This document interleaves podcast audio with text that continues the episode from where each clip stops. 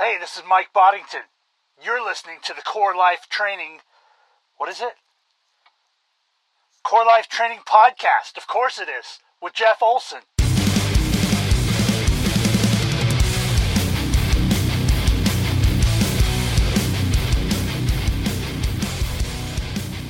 What's up, guys? It's Jeff, and I'm in the command center bringing you episode number three of the Core Life Training Podcast. And in this episode, we have a question from Doug. This question comes from session one of a class called The Story of the New Testament. And Doug wants to know what's up with the guy that goes commando in the Gospel of Mark. The story about this guy is just two verses long, but it's been a confusing little passage for scholars over the years, and I'm going to take a crack at answering it in just a bit. And this week's metal moment comes from Ancient Warlocks, one of my favorite bands out of Seattle. And this week's drink of choice is Tough Love, which is a Russian Imperial Stout from Crux Fermentation Project in Bend, Oregon. This is a real, real good one. So, we've had a pretty busy core life training schedule lately. We are currently in the middle of a six week class called Bible Study Methods. We're looking at narrative literature. We meet on Thursday nights for about an hour and a half, working with a great group of people that are hungry to study. That's just been a blast to work with those guys. This last weekend, I spent six hours in Sisters, Oregon, teaching a biblical theology of gender.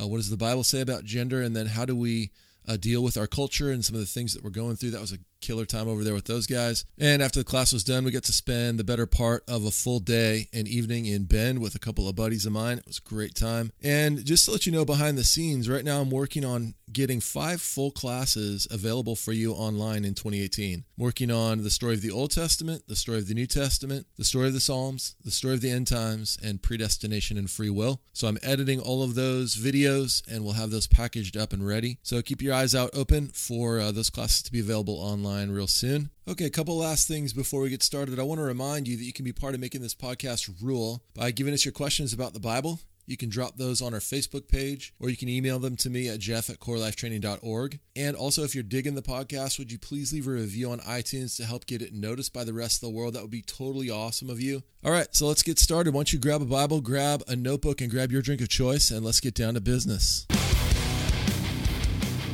All right, let me start by just reading the text. This comes from Mark chapter 14. And just before this, Jesus has been arrested, in verse 50 says that all his disciples had fled. So here's our text in verse 51. A young man was following him wearing nothing but a linen sheet over his naked body, and they seized him. But he left the linen sheet and escaped naked. And my friend Doug wants to know what's up with this guy and why is this little text included in the Gospel of Mark? It seems like it's kind of an add on and doesn't make a whole lot of sense. And the truth is, this little passage has created a lot of confusion over the years for scholars partly because the passage breaks the flow of the narrative. So if you look back up in verse 50, Jesus is arrested and all his disciples flee.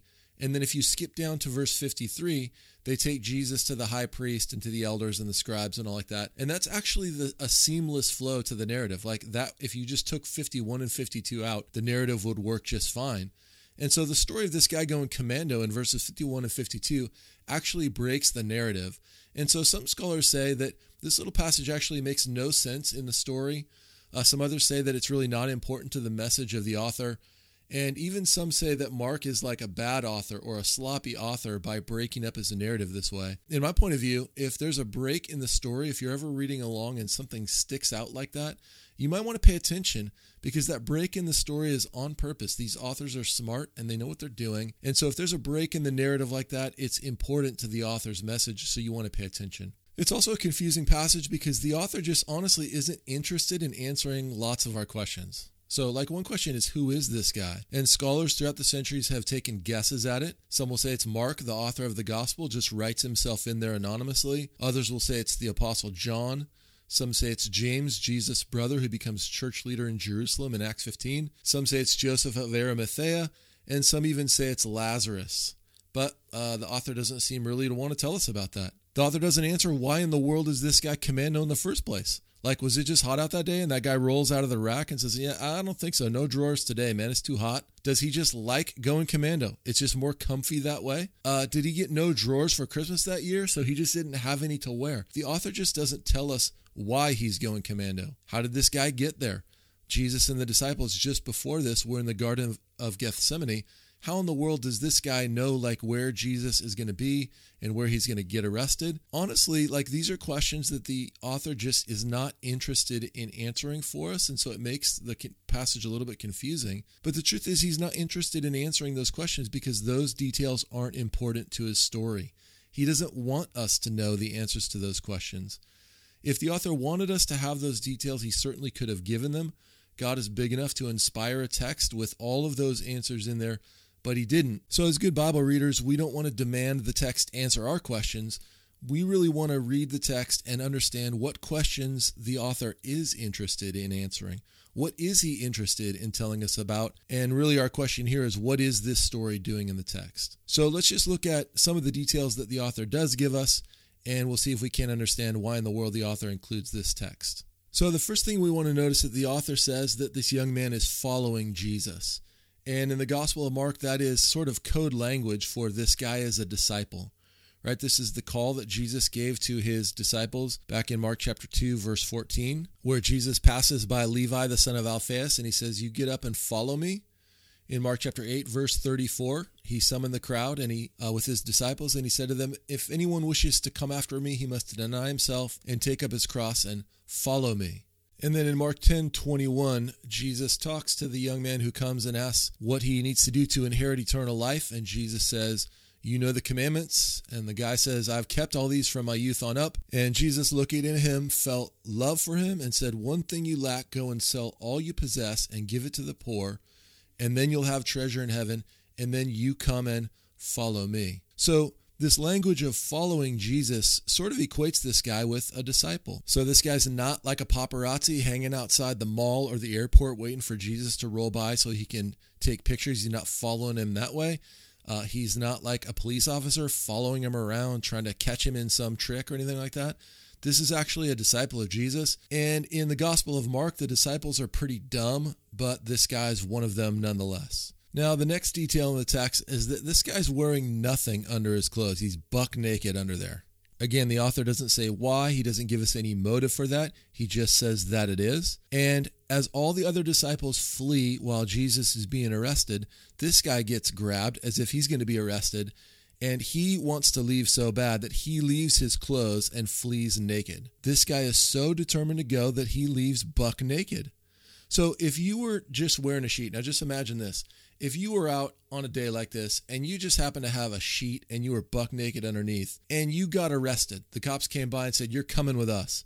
Let's say, even if you thought you were completely innocent and you had this instinct to flee, probably if you were naked under your clothes like that, you might just say, "Yeah, I'm going to go ahead and head down to the precinct with you, and then we'll we'll sort out all the details later." Right? Like I'm not going to run naked. So, what is the author doing here? He's highlighting this guy's motivation to flee. Like he is so motivated to flee that he doesn't care. He's buck naked and he's going anyway. Now, what does the author tell us about this? So, there's an irony here. In the narrative, all of Jesus' followers are now fleers, right? They were followers and now they're all leaving. At the beginning of the story, like in Mark chapter 1, verses 16 to 18, they left everything to follow Jesus. The disciples left their nets to follow him. And in Mark chapter 10, verse 28, Peter even says, Lord, we've left everything to follow you. Now, in this text, they're leaving everything in order to flee Jesus. And this is the exact opposite of the discipleship that Jesus called for, right? He said, You come follow me, leave everything and come follow me. And they're doing the exact opposite. They're dropping everything so they can bail on him. So, this man who leaves Jesus naked represents the lengths the disciples are willing to go in order to abandon the Lord. Like they're serious about getting out of there. They're not following Jesus. Come hell or high water, they are not doing it. And this is why the author includes this little picture, right? In verse 50, it says, They all fled. And here is just this little picture, this little example of how motivated they are to leave. They're so motivated that they'll leave naked. Now, we can mock the disciples, and in the, the Gospel of Mark, the author holds them up sort of to be mocked, right? They kind of look dumb. They never get it. They don't understand what Jesus is talking about or what he's doing. Um, but the author holds the disciples up as a mirror for us, right? And we have to look at ourselves. We all can be pretty motivated in our own way to leave Jesus, to not follow Jesus buck naked, right? Different details for each of us, maybe not literally like in the buff or anything like that, but all of us in our own way make stupid moves where we abandon Jesus, we stop following Jesus, and we're pretty motivated to do it. So the question of the text is when things get tough, when things are difficult, when it's costly, will you follow Jesus or will you leave regardless of the cost and shame that it brings? So, here in the narrative, when the disciples are all leaving Jesus at his arrest, the author inserts a little picture, two verses that show us just how motivated and how serious they are about bailing out on him. Dig it, man. I hope that was helpful for you as you think about the Gospel of Mark and what that dude going commando was doing in the text in the first place. Oh man, this episode's metal moment totally rules. This is from a band called Ancient Warlocks. They're from Seattle. And the first time we saw them was at Stumpfest at the Mississippi Studios here in Portland. And they got about two and a half songs into their set and their gear broke. And they spent about 20 minutes trying to fix it and finally just had to bail on their set altogether, which was a total bummer but that was totally enough for me. Uh, we've got to see them again at Ash Street Saloon. We've seen them at Ceremony of Sludge. That was a rager at Tonic Lounge. That was so awesome. They put out two records with their original singer. Both of them rule. And this track is called Lion Storm. This is track number two off their first record called Ancient Warlocks. I hope you guys dig it. So kick back, grab your drink of choice, and crank it up, man. Let's do this.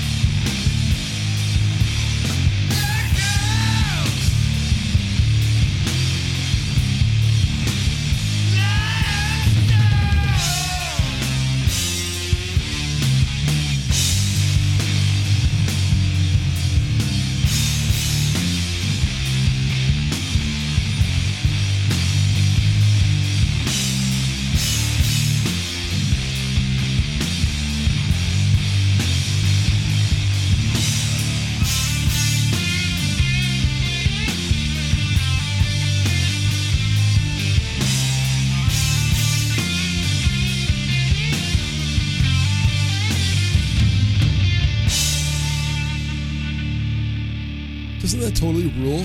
I mean, that song live at Ceremony of Sludge was unbelievable. Listen, I'm going to leave a link to their Bandcamp. You guys should go check out Ancient Warlocks, check out their merch, check out their music, buy their stuff.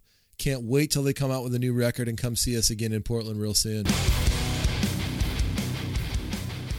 And finally, this episode's drink of choice is Tough Love Russian Imperial Stout from Crux Fermentation Project in Bend. And we uh, we got to sample some of this while we were in Bend this last weekend. It is oh so good. It's got a little vanilla, it's got a little cherry. It's been aged in Kentucky bourbon barrels. This was $10 a pour at Crux in Bend, but man, it was worth every single penny of it. Really recommend if you like dark beers, if you like stouts, you should pick this one up and check it out. All right, that's it for this episode. Thanks for checking it out, man. So if you want to keep up to speed with classes that we're doing both live and online, online.